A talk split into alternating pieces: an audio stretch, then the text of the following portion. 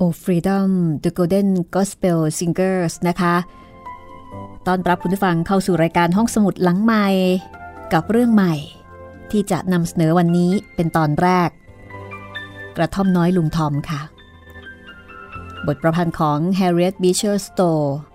จากเรื่อง Uncle Tom's Cabin แปลเป็นภาษาไทยโดยอสนิทวงนะคะ พิมพ์ครั้งแรกเมื่อเดือนมิถุนายนปี 2495 โดยสำนักพิมพ์บำรุงสาร และล่าสุดค่ะ พิมพ์ครั้งที่ 9 สิงหาคม 2559 สำนักพิมพ์ทับหนังสือค่ะ เป็นหนังสือเล่มหนาปึ๊กเลยทีเดียวนะคะ มีทั้งหมดเนี่ยรวมๆ600 หน้า ก็เป็นหนังสือที่เรียกได้ว่าเป็นวรรณกรรมคลาสสิกร่วมสมัย ซึ่งบางคนก็บอกว่านี่คือมหากาบอีเลียดของคนผิวดำและที่สำคัญนะคะ วรรณกรรมเรื่องนี้มีพลังเกินกว่าที่ทุกคนจะคาดคิด เพราะว่านี่เป็นวรรณกรรมที่ว่ากันว่า เป็นที่มา ของสงครามกลางเมือง ระหว่างรัฐฝ่ายเหนือ กับรัฐฝ่ายใต้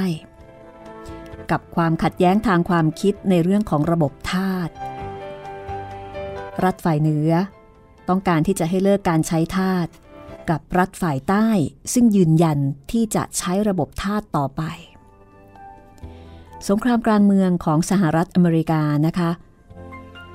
เกิดขึ้นในปี 1861 ค่ะ 9 ปี หลังจากที่นวนิยายเรื่องนี้ได้ตีพิมพ์ สมบูรณ์เป็นครั้งแรก ประธานาธิบดีอับราฮัมลินคอนประธานาธิบดีคนที่ 16 ของสหรัฐอเมริกา ซึ่งสงครามกลางเมืองสงครามท่าได้เกิดขึ้นในยุคสมัยของเขา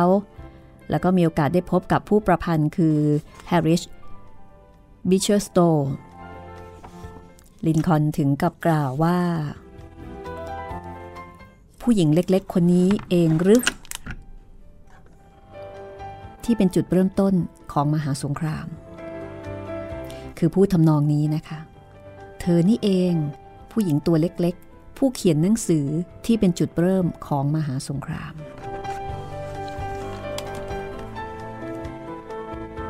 น่าสนใจนะคะสำหรับหนังสือเรื่องนี้ที่ยืนยันให้เห็นถึงพลังของวรรณกรรม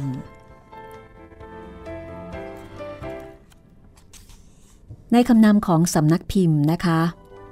ได้เล่าถึงจุดเริ่มต้น ของนวนิยาย Uncle Tom's Cabin เอาไว้ว่า ผู้เขียนคือ Harriet Beecher Stowe ได้รับแรงบันดาลใจจากจดหมายฉบับหนึ่ง ที่น้องสะพ้ยชื่ออิสเบล เขียนมาถึงเธอ ข้อความในจดหมายที่เป็นแรงบันดาลใจนั้นบอกว่า นี่แน่ฮัตตี้จ๋า ถ้าแม้ว่าฉันสามารถใช้ปากกาให้เป็นประโยชน์ได้เหมือนอย่างเธอแล้วก็ ฉันคงจะเขียนอะไรสักอย่าง ที่จะทำให้ประชาชาตินี้ทั้งชาติได้สำนึกว่า ระบบการมีทาสนั้นมันเป็นความเลวทราม ที่น่าอับปยศเหลือเกิน นี่แหละค่ะ เป็นจุดตั้งต้นของนวนิยายเรื่องดังของโลกนะคะ แล้วก็ในปี 1851 Harriet Beecher Stowe ก็ได้สร้างลุงทอม เป็นตัวละครในเรื่อง Uncle Tom's Cabin มาจากบุคลิกของโจไซอาเฮนเซนซึ่งเป็นอดีตทาสนิโกรผู้หนึ่ง โจไซอาเฮนเซนหลุดพ้นจากการเป็นทาสแล้วเขาก็บวชอุทิศตัวเป็นหมอสอนศาสนา เรื่องราวของชายนิโกรที่เคร่งศาสนาอุทิศตัวเพื่อพระเจ้ามีศรัทธาอันบริสุทธิ์ ต่อพระผู้เป็นเจ้า เป็นที่ประทับใจของ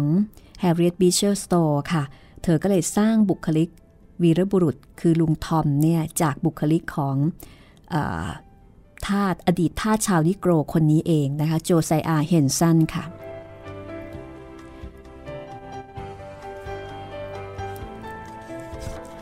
Harriet Beecher Stowe เป็นคุณแม่ลูกเก้านะคะ เป็นนักเขียน เริ่มแรก เธอตั้งใจจะเขียนเรื่อง Uncle Tom's Cabin เพียงแค่ 3-4 ตอน โดยใช้เวลาเพียง 3 เดือนแแต่ปรากฏว่าเมื่อเขียนไปแล้วก็เลิกไม่ได้ค่ะ อดที่จะเขียนต่อไปไม่ได้ เธอเขียนด้วยความรักมากกว่าที่จะแสดงความรู้สึกเกลียดชัง เธอต้องการที่จะให้ผู้คนเนี่ยได้เกิดความเข้าอกเข้าใจ เห็นอกเห็นใจ กับบรรดาท่าทั้งหลาย เธอเสนอให้เห็นภาพชีวิตที่สะท้อนความเลวร้ายในระบบการค้าทาสการใช้ทาสและเวลาที่เขียนเรื่องแต่ละตอนจบลง เธอก็จะอ่านให้ลูกๆฟัง ลูกๆกก็จะพากันร้องไห้ เสียน้ำตาให้กับเรื่องราวของตัวละครที่ได้ฟัง คือให้ลูก เป็นคนฟังก่อน นวนิยายเรื่องนี้ประสบความสำเร็จอย่างมากมายและรวดเร็วค่ะ ได้รับการจัดพิมพ์เป็นรูปเล่มครั้งแรก เมื่อวันที่ 20 มีนาคม 1852 ก็คือปี 2395 ค่ะ ภายในเวลาสัปดาห์เดียว หนังสือจำนวน 5,000 ชุดแรก ก็ขายหมดเกลี้ยง และเมื่อสิ้นปี 1852 คือปีที่พิมพ์ หนังสือขายได้กว่า3แสนเล่ม และก็ต้องพิมพ์ตลอดเวลานะคะ ตามการเรียกร้องของผู้อ่าน จากนั้นในปี 1857 คืออีก 5 ปี ขายออกไปได้อีก5แสนเล่มค่ะ และในประเทศอังกฤษระหว่างเดือนกันยายนปีเดียวกันบริษัทค้าหนังสือแห่งหนึ่งในลอนดอนนะคะ ขายหนังสือเรื่องนี้ได้วันละ 10,000 เล่ม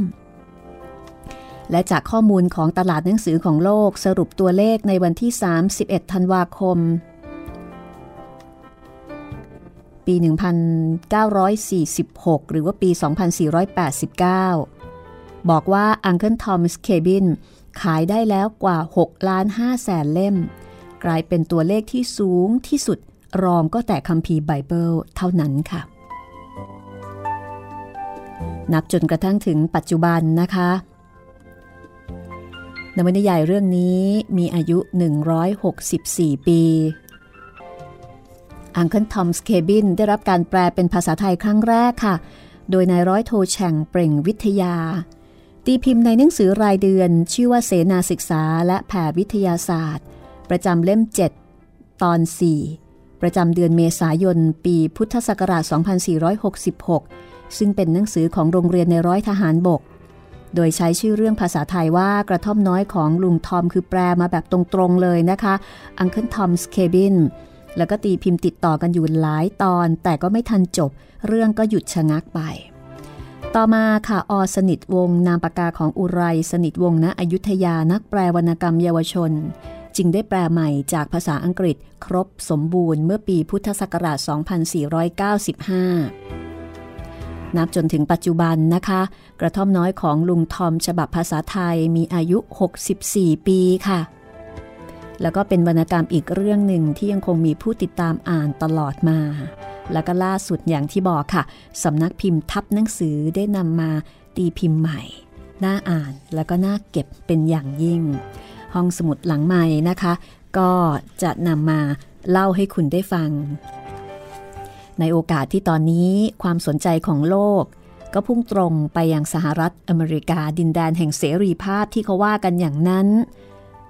ในโอกาสที่สหรัฐได้ประธานาธิบดีคนที่ 45 มาหมาดหมาดแล้วก็เป็นประธานาธิบดีที่สร้างสีสันให้กับการวิพากษ์วิจารณ์ทั่วโลก แล้วก็สร้างความวุ่นวาย สร้างการไม่ยอมรับ แล้วก็ว่ากันว่าจะสร้างการเปลี่ยนแปลงครั้งสำคัญ แต่ว่าจะเป็นการเปลี่ยนแปลงในทางดีหรือว่าทางร้าย อันนี้ก็ต้องรอดูกันต่อไปนะคะ กับปัจจุบันของสหรัฐที่ยากจะคาดเดา เรามาติดตามวรรณกรรม ของสหรัฐอเมริกา กับเรื่องดีๆ เรื่องที่มีพลังวรรณกรรม เรื่องที่กระทบใจคน เรื่องที่เป็นจุดเริ่มต้นให้เกิดการเปลี่ยนแปลงของมนุษยชาติ เกิดสงครามกลางเมือง และหลังจากนั้นระบบทาสก็ไม่มีอีกต่อไป คือเรียกได้ว่าเป็นวรรณกรรมที่ก่อให้เกิดความรู้สึกเห็นอกเห็นใจ และการลุกขึ้นมาเพื่อที่จะประกาศอิสรภาพของมนุษย์ด้วยกันเอง ไม่ธรรมดาทีเดียวนะคะสำหรับเรื่องนี้ แล้วก็เรื่องนี้ก็ถือได้ว่าเป็นวรรณกรรมที่โด่งดัง แล้วก็มีชื่อเสียงที่สุดของผู้เขียน Harriet Beecher Stowe ค่ะ แม้ว่าเธอจะเขียนหนังสือหลายเล่มหลายเรื่อง แต่เรื่องนี้ดังที่สุด โดดเด่นที่สุด ถือว่าเป็นวรรณกรรมประดับโลก อย่างแท้จริงทีเดียวนะคะ ห้องสมุดหลังใหม่จะนำมาเล่าให้คุณได้ฟังวันนี้เป็นตอนแรก ถ้าคุณได้ฟังพร้อมแล้ว เราไปฟังกันเลยนะคะ กับเรื่องกระท่อมน้อยของลุงทอม Uncle Tom's Cabin Harriet Beecher Stowe ค่ะ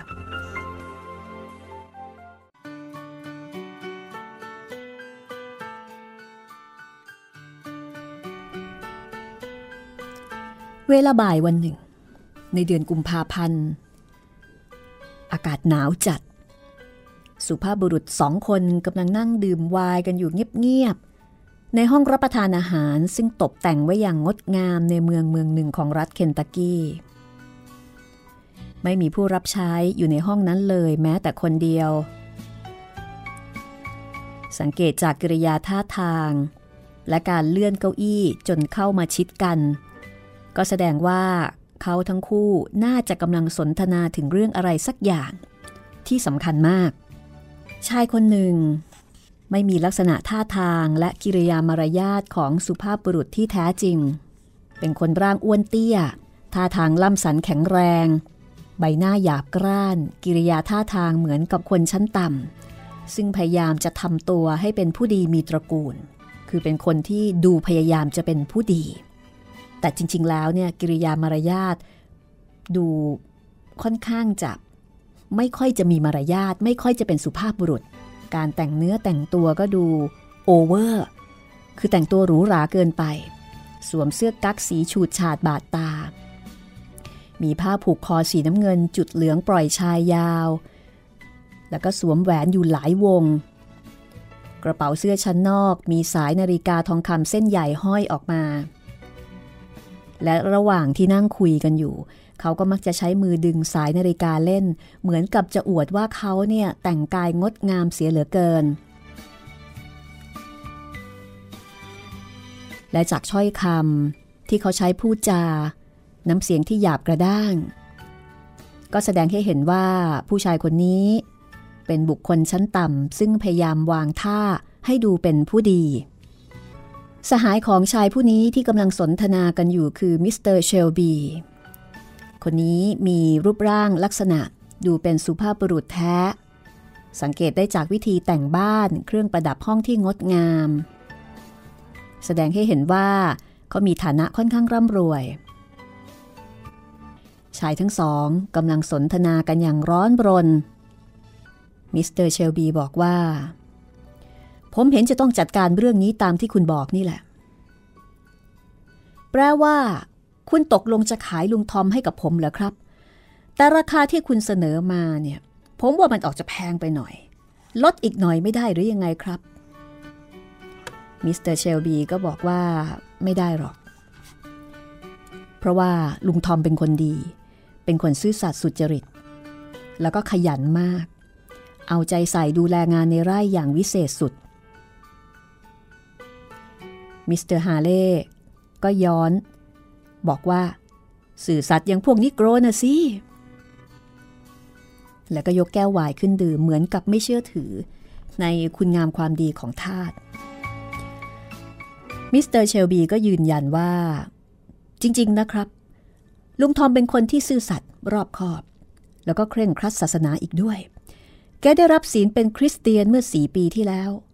ผมเชื่อว่าแกเป็นคริสเตียนที่ดีจริง ๆ และตั้งแต่นั้น ผมก็ไว้ใจแก มอบทุกสิ่งทุกอย่างให้ดูแล ทั้งในเรื่องเงินทอง บ้านช่องแล้วก็ม้า ผมปล่อยแกให้ไปไหนมาไหนได้ตามใจชอบ แล้วก็รู้สึกว่าแกมีความซื่อสัตย์สุจริตในทุกสิ่งเลยทีเดียว แต่มิสเตอร์ฮาเล่บอกว่าบางคนก็ไม่เชื่อหรอกนะ ว่ามีนิโกรที่เคร่งศาสนา แต่ผมเชื่อครับมิสเตอร์เชลบีเมื่อปีกลาย ผมซื้อทาสนิโกรมาคนหนึ่งแหม เจ้านั่นเป็นคนดีพิลึก ชอบอธิษฐานเสมอ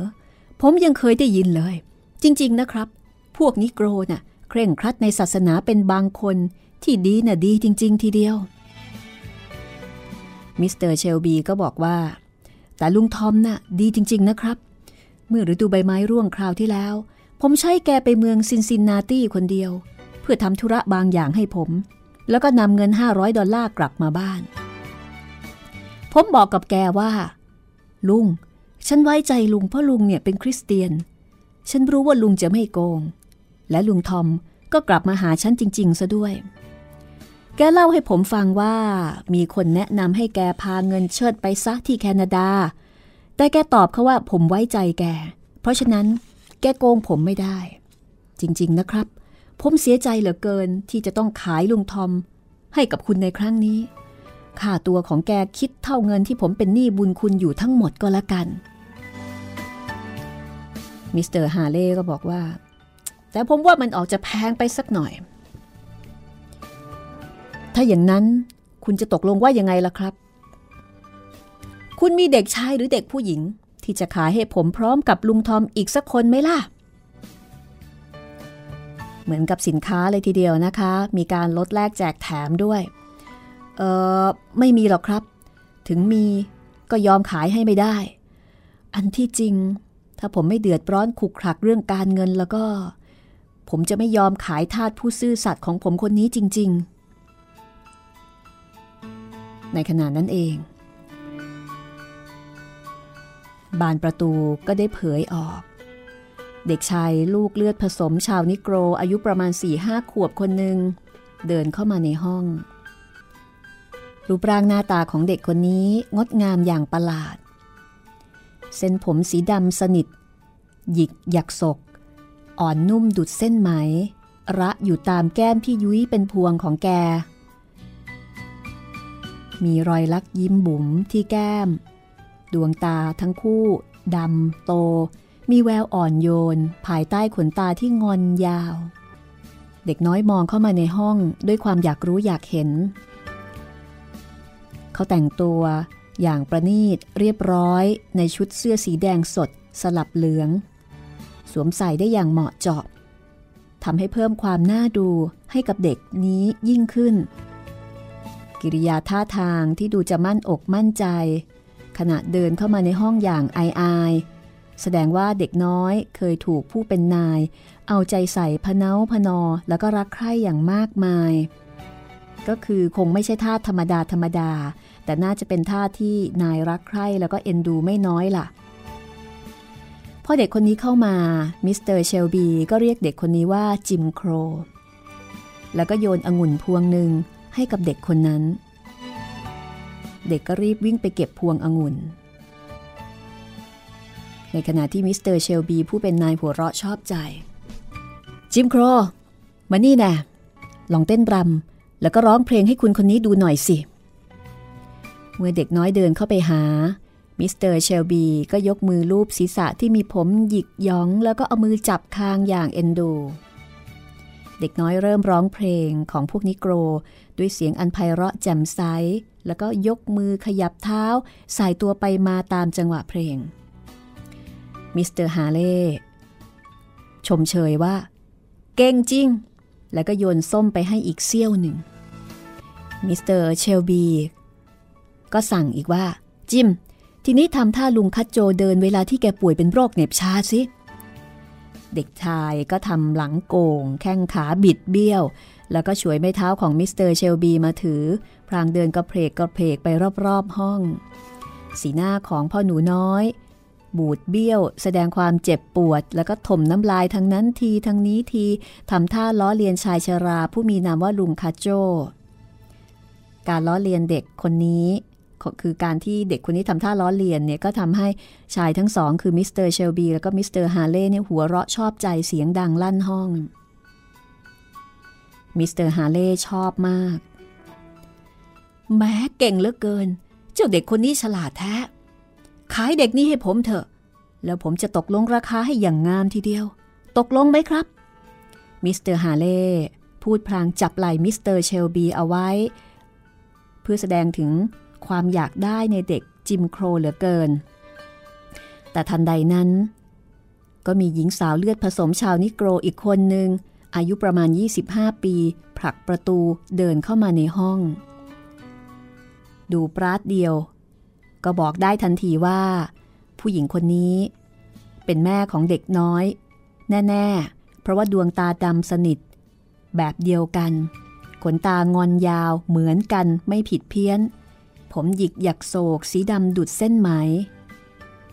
ผิวของเธอค่อนข้างคล้ำ โลหิตฉีดขึ้นสู่พวงแก้มของเธอ ในขณะที่เห็นชายแปลกหน้าจ้องดูเธออย่างไม่เกรงอกเกรงใจ หญิงสาวสวมเสื้อผ้าที่สะอาดหมดจด ได้สัดส่วนแล้วก็รับกับรูปร่างอันกลมกลึงของเธอ มือเท้าเรียวงาม เรียกว่าเป็นคนที่รูปร่าง รูปร่างดี หน่ามอง ทั้งหลายทั้งปวงก็ไม่รอดพ้นจากสายตาของพ่อค้าท่าชาวนิโกร เพราะว่าปกติเขาก็มักจะพินิษพิจารณารูปร่างของหญิงสาวชาวนิโกร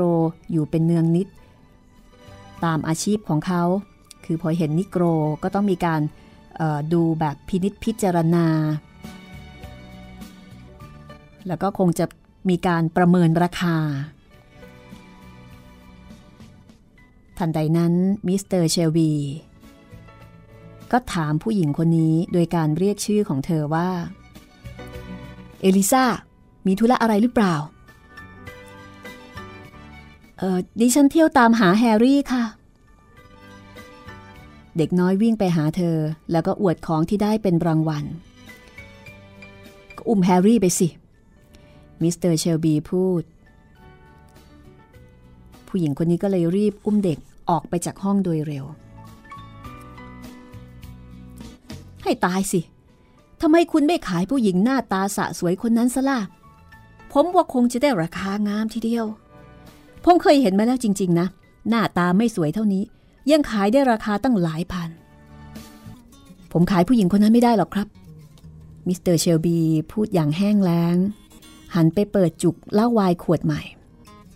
แต่มิสเตอร์ฮาเล่ตบบ่าเขา แล้วก็ถามย้ำว่า ว่ายังไงล่ะ คุณจะขายผู้หญิงคนนั้นเท่าไหร่ มิสเตอร์ฮาเล่เธอไม่ใช่ทาสที่จะขายให้คุณ เมียผมไม่ยอมขายเธอแน่ๆ แม้ว่าจะได้ทองคำหนักเท่าตัวก็ตามฮะผู้หญิงก็พูดไปอย่างนั้น พวกเธอคิดอะไรเป็นซะเมื่อไหร่ คุณลองเจรนายให้หล่อนฟังสิ ว่าหล่อนสามารถจะเอาทองคำนั่นไปซื้อข้าวของสวยๆ งามๆ ได้ตั้งหลายอย่าง เท่านั้นแหละขี้คร้านจะรีบตกลงซะอีก ฮาเล่ ผมบอกว่าไม่ขายก็ไม่ขายสิ ผมหมายความอย่างนั้นจริง ๆ ถ้าอย่างนั้น ขายเด็กให้ผมได้ไหมล่ะ ผมจะให้ราคาคุณอย่างงามทีเดียว ดูเหมือนว่า มิสเตอร์เชลบีกำลังขาดแคลนเงินอย่างมาก ทั้งที่ในความเป็นจริงเขาไม่อยากจะขาย ไม่อยากจะขายทาสเลย ไม่ว่าจะเป็นลุงทอมหรือว่าใครก็ตาม แต่ความจำเป็นบังคับให้เขาต้องขาย และตอนนี้เขากำลังจะถูกบังคับให้ขายเพิ่ม มิสเตอร์เชลบีจะตกลงอย่างไรนะคะมิสเตอร์ฮาเล่พ่อค้าทาสจะสามารถเกลี้ยกล่อมโน้มน้าวใจมิสเตอร์เชลบีได้หรือไม่ หลังจากที่เขาพึงพอใจทาสสองคนที่เขาเพิ่งเห็นเมื่อกี้นี้ เรื่องราวจะเป็นอย่างไรต่อไป พักสักครู่เดียวแล้วเดี๋ยวกลับมาฟังกันต่อนะคะ กับกระท่อมน้อยของลุงทอม Uncle Tom's Cabin ห้องสมุดหลังไม้โดยรัศมีมณีนินและจิตรินเมฆเหลือง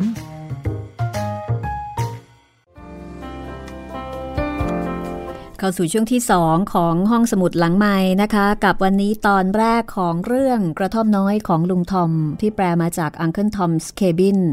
ของ Harriet Beecher Stowe วรรณกรรมคลาสสิกระดับโลกค่ะ มหากับอีเลียของคนผิวดำแล้วก็ว่ากันว่านี่เป็นวรรณกรรมที่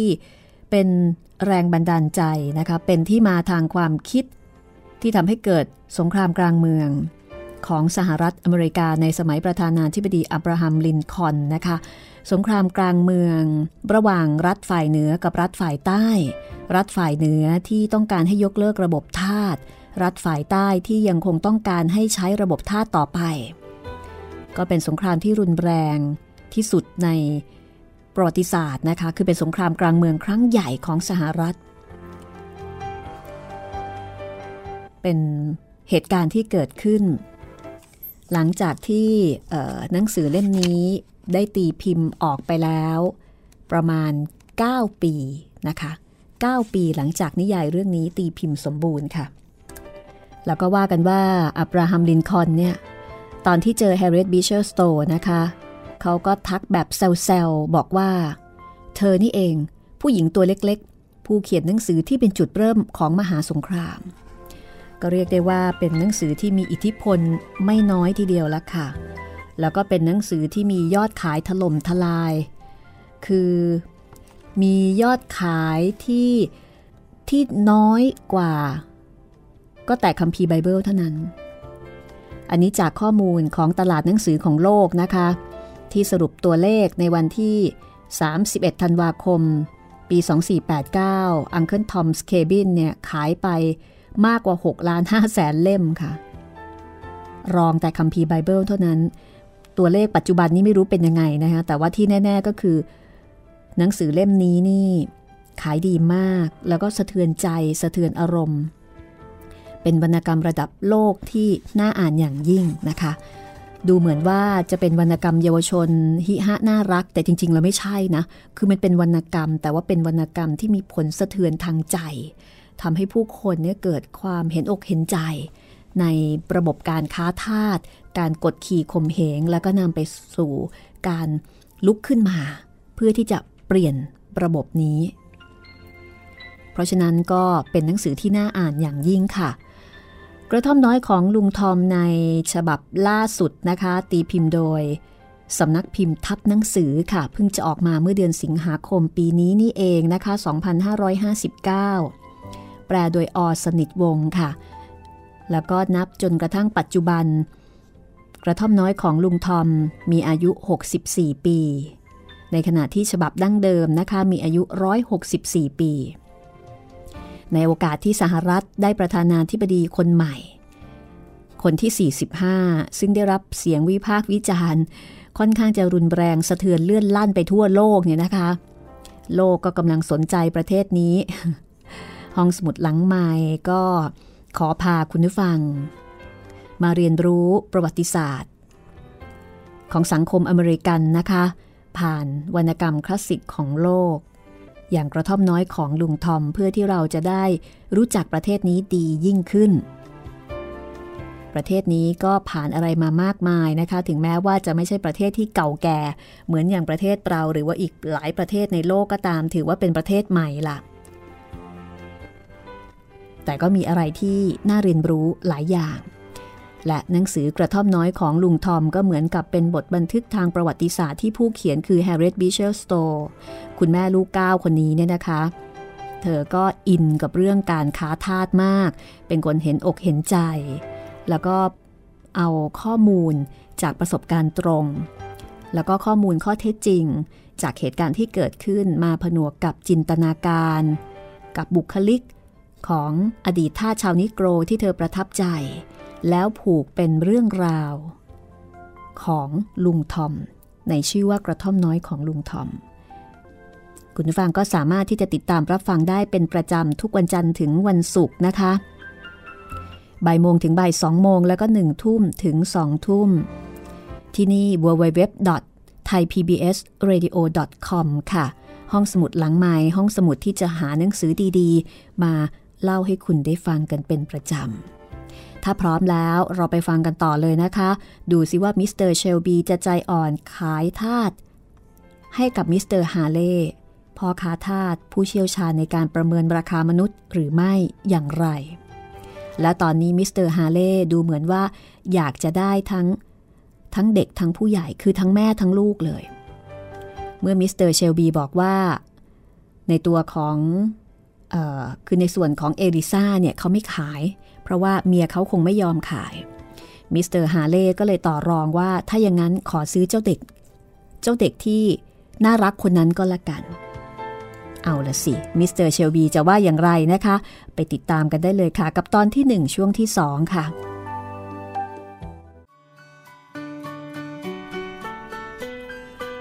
ขายเด็กให้ผมซะเถอะ ผมจะให้ราคาคุณอย่างงามทีเดียว คุณจะเอาเด็กนั้นไปทำอะไร ผมมีเพื่อนคนหนึ่ง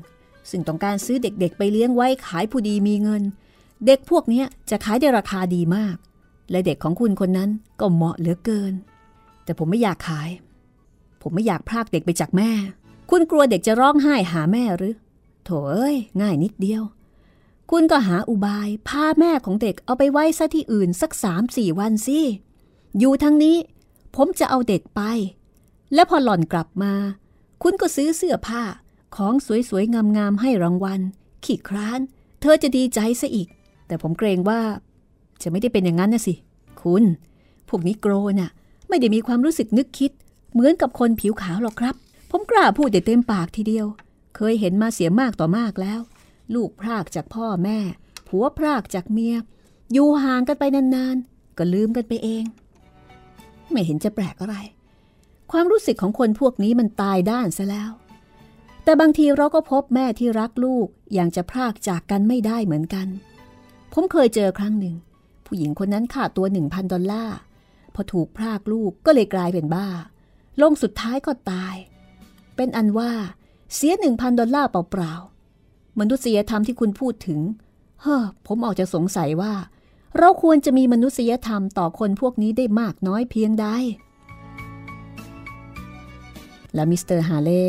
ก็เอนหลังพิงพนักเก้าอี้เอามือกอดอกทำท่าทางราวกับว่า เขาเป็นคนที่มีมนุษยธรรมอย่างมากมายเสียเต็มประดา เรื่องที่พูดกันนี้ดูเหมือนจะทำให้มิสเตอร์ฮาเล่มีความสนใจอย่างลึกซึ้ง เพราะในขณะที่มิสเตอร์เชลบีกำลังปอกส้มอยู่นั้น เขาก็เอ่ยขึ้นอีกว่า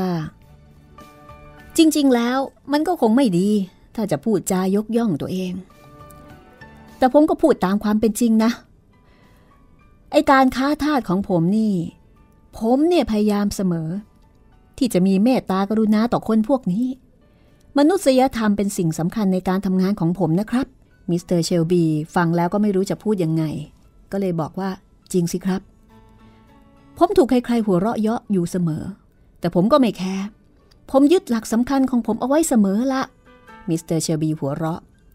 แล้วก็ช่วยสนับสนุนให้มิสเตอร์ฮาเล่พูดต่อไปอีกว่า จริงๆ ก็ออกจะเป็นที่แปลกประหลาดอยู่บ้างนะครับ แต่ผมรู้สึกว่าเรื่องนี้เป็นเรื่องที่เข้าใจกันยากจริง ๆ ผมจะเล่าอะไรให้ฟัง ผมมีเพื่อนร่วมงานคนหนึ่งชื่อทอมโลเคอร์ เขาเป็นคนฉลาด แต่โหดร้ายกับพวกทาสนิโกรมาก เวลาที่เขาซื้อทาสมาคราวใด ถ้าพวกผู้หญิงทำใจเสาะร้องไห้ หรือว่าแผลงฤทธิ์ก็จะโดนเฆี่ยน ผมเคยบอกเขาว่าทำแบบนั้นเนี่ยมันโหดร้ายทารุณ แต่เขาก็ไม่ยอมเชื่อ ในที่สุด ผมกับเขาก็ไม่สามารถที่จะร่วมงานกันต่อไปได้ มิสเตอร์เชลบีก็เลยบอกว่า แล้วคุณคิดเหรอครับว่า วิธีทำงานของคุณดีกว่าทอม ผมก็คิดอย่างนั้นแหละครับ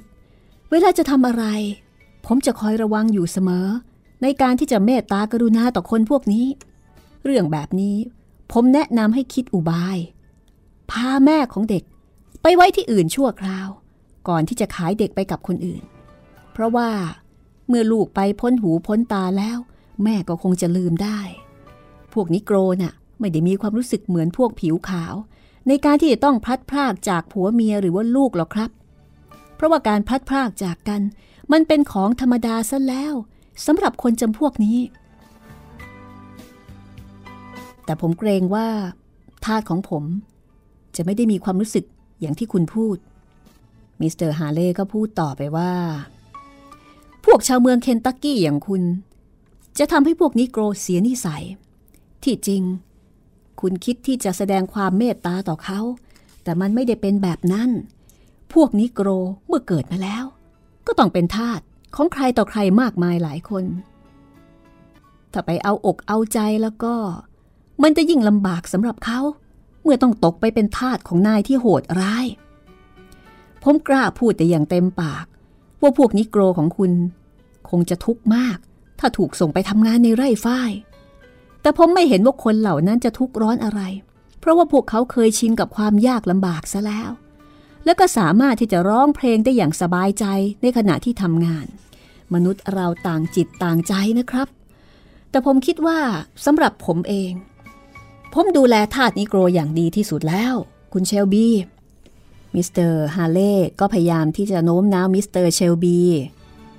บอกว่าเขานี่แหละเป็นคนที่เข้าอกเข้าใจแล้วก็ดูแลทาสนิโกรดีที่สุดแล้ว ดูแลพวกนี้เนี่ยอย่าไปเอาอกเอาใจมาก เดี๋ยวจะเคยตัว ถ้าถูกขายไปอยู่ที่อื่น ไปเจอความลำบากก็จะทนไม่ได้ เพราะฉะนั้นก็อย่าไปเอาอกเอาใจอะไรมากนัก ต้องให้เคยชินกับความลำบากเอาไว้บ้าง เพราะว่าวิถีชีวิตของทาสเป็นแบบนี้มิสเตอร์เชลบีได้ฟังมิสเตอร์ฮาเล่พูดแบบนั้นก็ชักไม่ค่อยพอใจมิสเตอร์ฮาเล่ก็พยายามถามนะคะว่า แล้วตกลง จะยอมขายทาสให้ไหม โดยเฉพาะเจ้าเด็กนั่น ผมจะปรึกษากับภรรยาดูก่อน แต่ระวังให้ดีนะครับ อย่าให้เรื่องนี้ไปถึงหูพวกทาสของผม ถ้าเขารู้แล้วก็ คุณจะลำบาก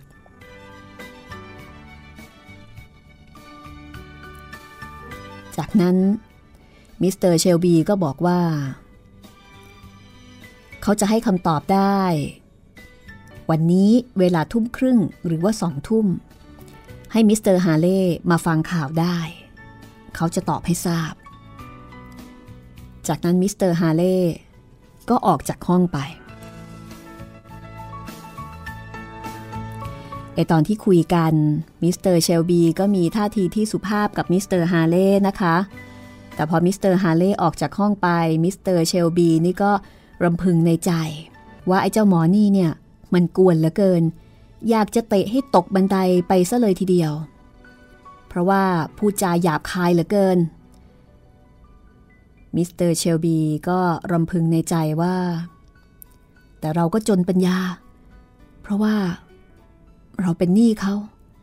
ก่อนนี้ถ้าใครจะแนะนำให้เราขายลุงทอมไปทำงานทางใต้ เราก็คงจะไม่ยอมแล้วก็แฮร์รี่ ลูกของเอลิซาด้วย สงสัยว่าเราจะต้องมีเรื่องขัดใจกับเมียบ้างคราวนี้ แต่ก็จำเป็นที่จะต้องขายทั้งทอมแล้วก็เด็กนั่น เพราะเราเองก็อยากจะปลดเรื่องหนี้สินให้มันหมดไปสักที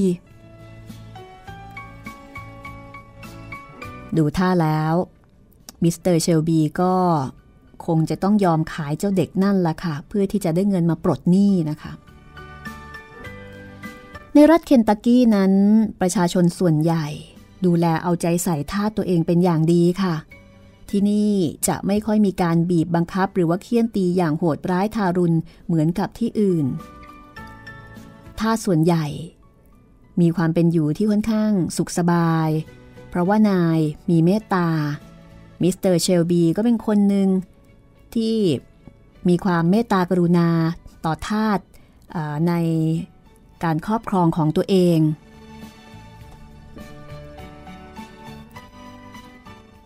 มิสเตอร์เชลบีเป็นคนที่อารมณ์ดี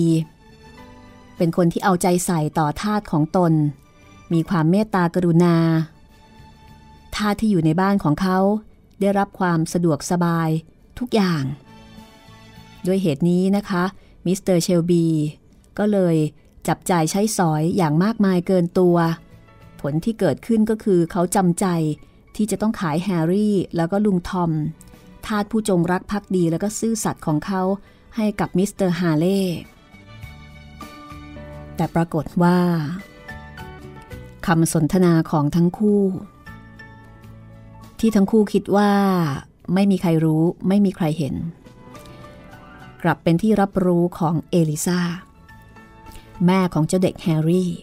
เพราะว่าเมื่อเอลิซาเดินเข้ามาใกล้ประตูห้อง เธอได้ยินเสียงสนทนากัน แล้วก็พอจะจับใจความได้ว่า มิสเตอร์ฮาเล่ผู้เป็นแขกกำลังจะขอซื้อใครคนหนึ่งจากนายของเธอ เอลิซาใคร่จะแอบยืนฟังอยู่ที่ประตูด้วยซ้ำเมื่อเธอออกมาจากห้อง แต่บังเอิญที่นายหญิงของเธอเรียกหาตัวในขณะนั้น เธอก็เลยต้องรีบไปจากที่นั้นทันที อย่างไรก็ตามเอลิซาคิดว่า เธอได้ยินมิสเตอร์ฮาเล่ขอซื้อแฮร์รี่ ลูกชายคนเดียวของเธอ เอริซารู้สึกตกใจ ใจเต้นแรงแล้วก็เร็ว เธอไม่แน่ใจว่าสิ่งที่เธอได้ยิน มันมีอะไรที่เกิดการเข้าใจผิดหรือเปล่า เธอกอดร่างของเด็กน้อยกระชับเข้ามา จนเด็กเงยหน้าขึ้นมองแม่ด้วยความประหลาดใจในท่าทีที่ไม่เหมือนเดิม และเมื่อมาเจอกับนายหญิงของเธอ ภรรยาของมิสเตอร์เชลบีเอลิซาก็มีท่าทีที่เปลี่ยนไปจนกระทั่งนายหญิง ถึงกับทักถามด้วยความแปลกใจ เอลิซาวันนี้เป็นอะไรไปเหรอ ไม่สบายหรือยังไงอะ่ะ เอลิซาปัดเหยือกน้ำหก แล้วก็ทำโต๊ะตัวเล็กที่หัวนอนเตียง ล้มลงนะคะ คือดูเหมือนกับใจคอไม่อยู่กับเนื้อกับตัว และในที่สุดก็หยิบเสื้อนอนตัวยาวไปส่งให้กับนายอย่างใจลอย แทนที่จะหยิบเสื้อแพรตัวงามในตู้ คุณนายคะ เอลิซาพูด แล้วก็ช้อนตาขึ้นดูหญิงผู้เป็นนาย ก่อนที่จะนั่งลงบนเก้าอี้ ร้องไห้อย่างสึกสะอื้น มิสซิสเชลบีก็ตกใจ เอลิซาเป็นอะไรไป ดิฉัน ดิฉันได้ยินคุณฮาเล่มาพูดกับคุณผู้ชายในห้องกินข้าวค่ะ ว่าเขาจะขอซื้อ เออเด็กโง่เอ้ยเขาจะขอซื้อใครก็ช่างปะไรล่ะ ไม่เห็นจะต้องทุกข์ร้อนอะไรนี่นา แต่ถ้าเผื่อคุณผู้ชายจะขายแฮร์รี่ของดิฉันล่ะคะ ขายแฮร์รี่เหรอ เหลวไหลเป็นไปไม่ได้ เธอก็รู้นี่นา ว่าคุณผู้ชายของเราจะไม่ยอมขายใครแม้แต่คนเดียวในบ้าน ให้กับพวกพ่อค้าท่าชาวใต้ ตราบใด เท่าที่เขายังประพฤติตัวดีอยู่ทำไมเธอถึงคิดว่าเขาจะขอซื้อแฮร์รี่ล่ะ ถ้าจะคิดว่าคนทั้งโลกเขารักเด็กนั่นเหมือนเราละสิ นี่มาช่วยใส่ขอเสื้อให้ทีเถอะ แล้วก็เลิกร้องห่มร้องไห้สักที กล้าวผมฉันให้สวยๆหน่อยนะทำมวยเปีย อย่างที่ทำให้เมื่อวันก่อนนะ่ะ แล้วก็อย่าไปเที่ยวแอบฟังใครต่อใครเขาคุยกันที่ประตูอีก คุณนายคะ คุณนายคงไม่ยอม เออขาย นี่พูดจาเลวไหลอีกแล้ว แน่ละ ฉันไม่ยอมขายใครหรอกนะทำไมถึงพูดแบบนั้นล่ะ ถ้าจะขายแฮร์รี่ ก็เท่ากับว่าฉันขายลูกฉันเองนั่นแหละ แต่นี่แน่เอลิซาฉันรู้สึกว่า เธอเนี่ยจะถูกตามใจมากเกินไปแล้วนะ ไม่ว่าใครมาที่นี่ เป็นต้องระแวงซะหมดว่าเขาจะขอซื้อลูกของเธอ เมื่อมิสซิสเชลบีพูดแบบนี้ ยืนยันเป็นมั่นเป็นเหมาะ เอลิซาก็ค่อยเบาใจ ช่วยแต่งตัวให้มิสซิสเชลบีอย่างเรียบร้อย ในขณะที่ทำงานก็ค่อยรู้สึกสบายใจขึ้น นายหญิงของเธอคือมิสซิสเชลบีคนนี้เป็นผู้หญิงที่เกิดในตระกูลสูง สูงทั้งในทางสติปัญญาแล้วก็ศีลธรรม เธอเป็นคนเคร่งครัดในศาสนา สามีของเธอก็รักใคร่แล้วก็นิยมชมชอบในความคิดเห็นของเธออยู่เสมอ มิสเตอร์เชลบีปล่อยให้เธอมีอิสระเสรี โดยสมบูรณ์ในการที่จะอบรมดูแลสั่งสอน ผู้คนในปกครอง ตลอดจน ดูแลกิจการบ้านเรือนทุกอย่าง แต่สิ่งที่น่าหนักใจสำหรับมิสเตอร์เชลบีในขณะนี้ก็คือ เขาไม่รู้จะบอกยังไง ถึงการที่เขาจะต้องขายลุงทอมแล้วก็แฮร์รี่ให้กับพ่อคาทาสที่ชื่อว่าฮาเล่ ซึ่งเขาก็รู้ดีว่า เธอคงไม่ยอมให้ขายสองคนนี้แน่ๆ คือสามีนี่ไปเจรจาพูดคุย ตกลงขายเรียบร้อยแล้วนะคะ คือก็ยังไม่เชิงตกลงหรอกแต่ว่าตกลงในใจ แล้วก็ตั้งใจที่จะมาเกลี้ยกล่อมโน้มน้าวภรรยาให้ตกลงด้วย ทางด้านมิสซิสเชลบีก็ไม่ได้สงสัยเรื่องนี้เลย ไม่รู้เรื่องเลย เธอก็พูดปลอบโยนสาวใช้ด้วยความรู้สึกอันจริงใจ แล้วก็ไม่ได้คิดถึงเรื่องที่พูดกับสาวใช้อีกด้วย คือพูดไปอย่างนั้นเองตามความรู้สึกว่าเป็นไปไม่ได้หรอก ไม่ขายหรอก แต่ในความเป็นจริงแล้วก็คือเธอไม่รู้เรื่องเลย ว่าสามีเนี่ยกำลังคิดอะไรกำลังทำอะไรมิสซิสเชลบีมั่นใจเต็มที่ค่ะ